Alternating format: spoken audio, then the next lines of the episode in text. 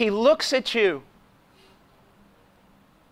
and he says this Father, such is my love to this one person and my pity for them. After they've broken every command, he still says, Such is my love and such is my pity. Proud men say, I don't want your pity. You need his pity. You need his pity. We are pitiful. He says, Such is my love to and pity for them, that rather than they shall perish eternally, I will be responsible for them as their guarantee. Bring in all thy bills, Father, that I may see what they owe thee. Now, sometimes a young man will get married, and after he gets married, he'll start getting a little shaky on his commitment. He said, I had no idea marriage was this tough. I don't know if this is really what, I, what I'm made to do. You see, he was boasting about how much he would love this girl. He had no idea the commitment he was going to have to make. But that is not true with Christ. Here he says to the Father, Father, bring in everything they owe thee. Let me see it. Imagine this. He sees everything that you owe justice. He doesn't go to that cross blindly. He doesn't get on the cross and say, No, Father, I don't want to do this. I didn't know it would cost so much. He knew from eternity how much it would cost him, and yet he still did it. But listen to this Bring in all thy bills that I may see what they owe thee. Lord, bring them all in. Now listen, believers, if this doesn't make you so happy you weep or cry out for joy, you're not understanding what I'm saying. He says, Bring in all the bills. Bring them all in that there may be no after reckonings with them. Do you see what he's saying? Bring in every one of their bills from the time they were born to the time they die, everything they owe thee, Father. Bring them all in. I want to see them all, and on that tree, I want to pay for them all there so that you never have to deal with them again with regard to their sin. Do you see that, believer? He never has to deal with you again. It's over.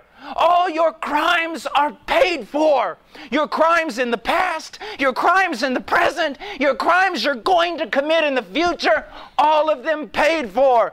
And some people say, well, if you tell that to people, they'll just sin. No, they won't. Not true believers carnal, wicked, lost church members will hear that and go on sinning.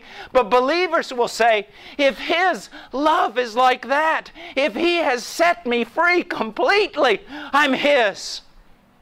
I don't want to sin anymore. I don't want to sin anymore. You see, brothers, that's what leads to holiness. That's why the gospel is called the mystery of godliness. You see that? It's the thing that produces godliness in the believer. Yes, there are commands and there are rules, but that's not what makes us godly. What makes us godly is knowing that Jesus died and that He died for me.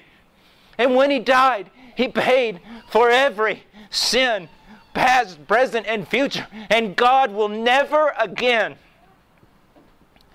never call me into His judgment hall to judge me. Never again. I'm free. I'm free. Oh, thank God I'm free. And you say, but Brother Paul, it says that there's going to be a judgment for a believer. Yeah, but listen to this. In that judgment, when you look up into the, ju- the judge's face, it will be your father, it will be your brother, The one who judges you is the one who died for you. Don't you see that? You're free. You're free. No guilt. Always come to Him.